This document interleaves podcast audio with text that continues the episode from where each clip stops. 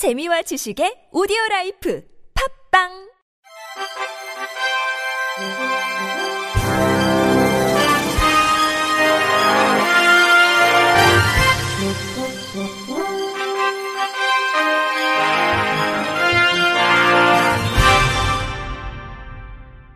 청취자 여러분 안녕하십니까?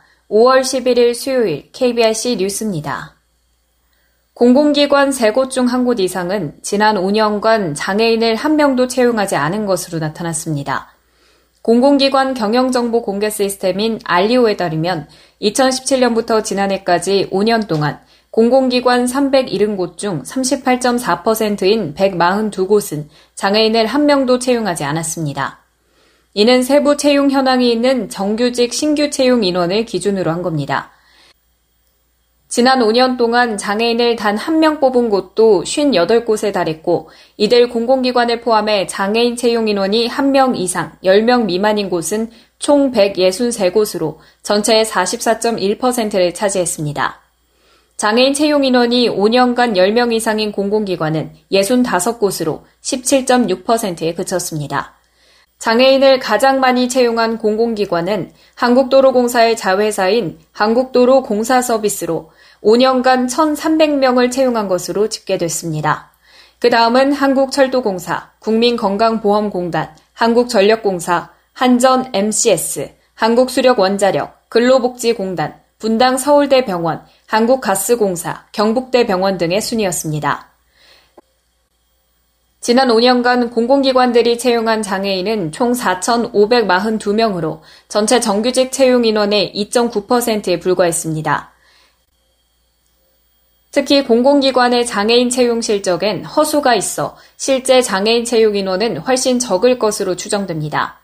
한국도로공사 서비스의 경우 2019년에 1,284명의 장애인을 채용한 것으로 실적이 잡혔지만 실제로 장애인을 채용한 건 아닙니다.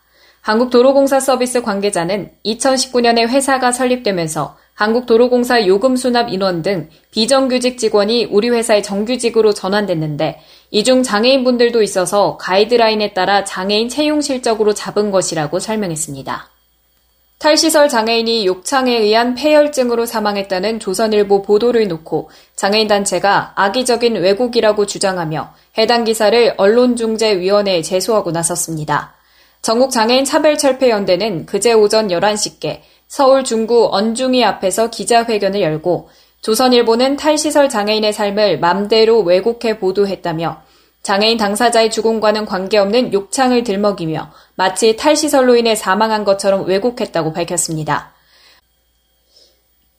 앞서 조선일보는 탈시설한 60대 하지마비 장애인과 50대 사지마비 장애인이 관리 부실로 인한 욕창에 따른 폐혈증으로 사망했다고 지난 2일 보도했습니다. 이날 기자회견에 나선 김성현 장애인 차별금지 추진연대 사무국장은 기사를 보면 마치 시설에서는 지원을 잘 해줘서 욕창 관리가 잘 됐는데 나와 보니 관리가 부실해 죽었다고 나온다며 욕창은 당사자의 죽음과 관계가 없다고 주장했습니다. 이어 이런 기사는 탈시설을 준비하는 많은 장애인과 단체 관계자들의 인권을 심각하게 침해하는 행위라면서 언중이가 이런 기사를 두고 그냥 넘어간다면 이후에도 거짓으로 인해 장애인의 인권이 무참히 짓밟힐 것이라고 했습니다. 사망한 두 탈시설 장애인을 잘 알고 있다는 정민구 장애와 인권 발바닥 행동 활동가도 마치 시민단체가 무리하게 탈시설을 강행해 돌아가신 것으로 왜곡했다고 말했고 김동림 전국 탈시설 장애인연대 회원 역시 기사에선 탈시설이 나쁘다고 몰고 가는데 시설은 감옥과도 같다며 탈시설을 어렵게 결심한 사람들과 탈시설 운동하는 사람을 모욕하지 말라고 지적했습니다. 해당 기사를 작성한 조선일보 기자는 아직 정정보도 요청이 들어온 게 없다며 요청이 들어오면 내용을 보고 판단할 예정이라고 밝혔습니다. 다만 욕창에 의한 폐혈증이 사망 원인이 아니라는 전장현 측의 주장은 일방적인 주장일 뿐이라고 선을 그었습니다. 이에 전장현 관계자는 폐혈증의 원인은 부검하지 않으면 알 수 없다. 고인에 대한 부검을 하지 않았다면서 그럼에도 조선일보는 폐혈증의 원인을 욕창이라고 규정한 것이라고 반박했습니다. 시각장애인들의 참정권 보장을 위해 대부분의 선거엔 점자 공보물 제작이 의무화돼 있습니다. 문제는 광역시도 의원 선거와 기초시군 의원 선거인데요. 점자 공보물 제작이 의무가 아니다 보니 시각장애인들이 어려움을 겪고 있습니다. KBS 김태희 기자의 보도입니다. 선거 공보물입니다. 이름부터 공약까지 후보자들에 대한 정보가 담겨 있습니다. 자세히 보면 한쪽은 오돌오돌 점자가 빼곡히 채워져 있습니다. 하지만 다른 한쪽은 반들반들합니다. 점자 공보물이 아니고 그냥 묵자로 오는 건 우리 읽을 수 없잖아요. 그러니까 와도 무용지물이 되고 그냥 종이로 버리게 됩니다.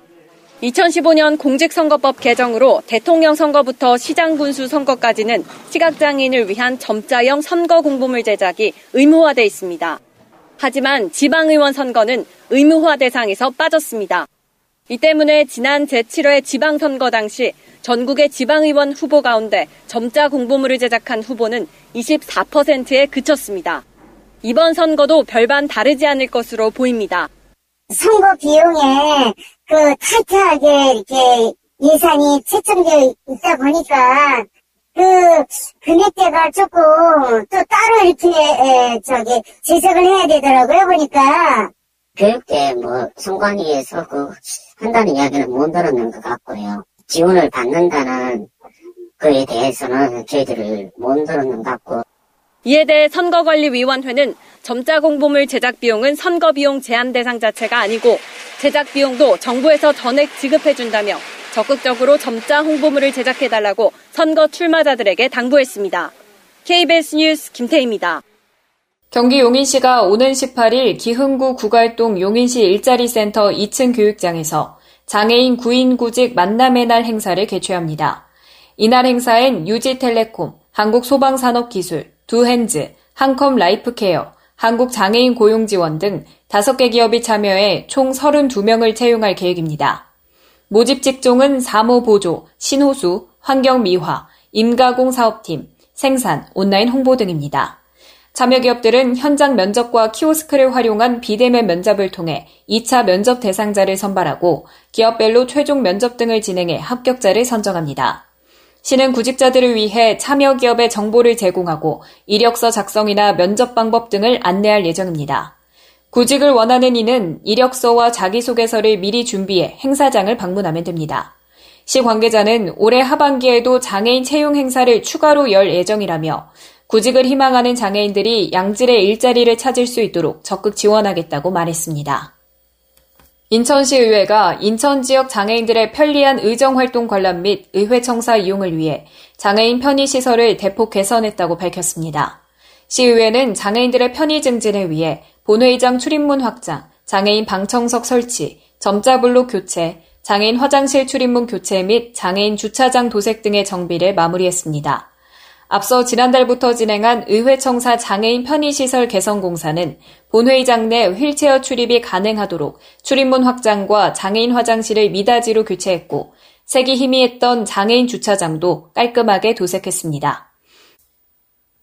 또 본회의장 이동에 불편이 없도록 수동형 이동식 휠체어 경사로 비치와 함께 장애인 방청석 설치, 본관, 신관, 건물 내 점자블록 교체 및 신설 등이 대대적으로 이루어졌습니다. 시의회 의장은 청사시설의 미흡한 사항을 개선해 장애인들과 시민들이 시의회를 방문 이용할 수 있도록 노력하겠다고 말했습니다. 서울시와 서울관광재단이 관광약자를 위한 청와대 관람 셔틀버스를 무료로 오는 22일까지 운행한다고 밝혔습니다. 관광약자를 위한 셔틀버스는 서울 다누림 미니밴과 서울 다누림 버스로 휠체어 리프트 장비가 완비돼 장애인, 노인, 임산부 등 누구나 편리하게 이용할 수 있습니다. 셔틀버스는 서울광장에서 청와대 순환 노선과 경복궁역에서 청와대 순환 노선 두 개를 주말을 포함해 매일 오전 10시부터 운행합니다.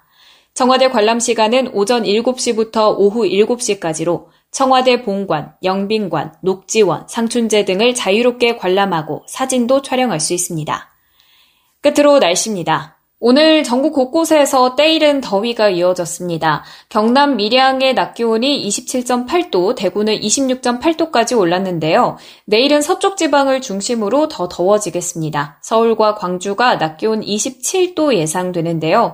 반면에 동쪽은 선선하겠습니다. 현재 전국 곳곳으로 구름이 많이 끼어 있는데 내일도 전국의 하늘빛은 흐리겠고요. 아침부터 늦은 오후 사이에 동해안에 빗방울이 살짝 떨어지겠습니다.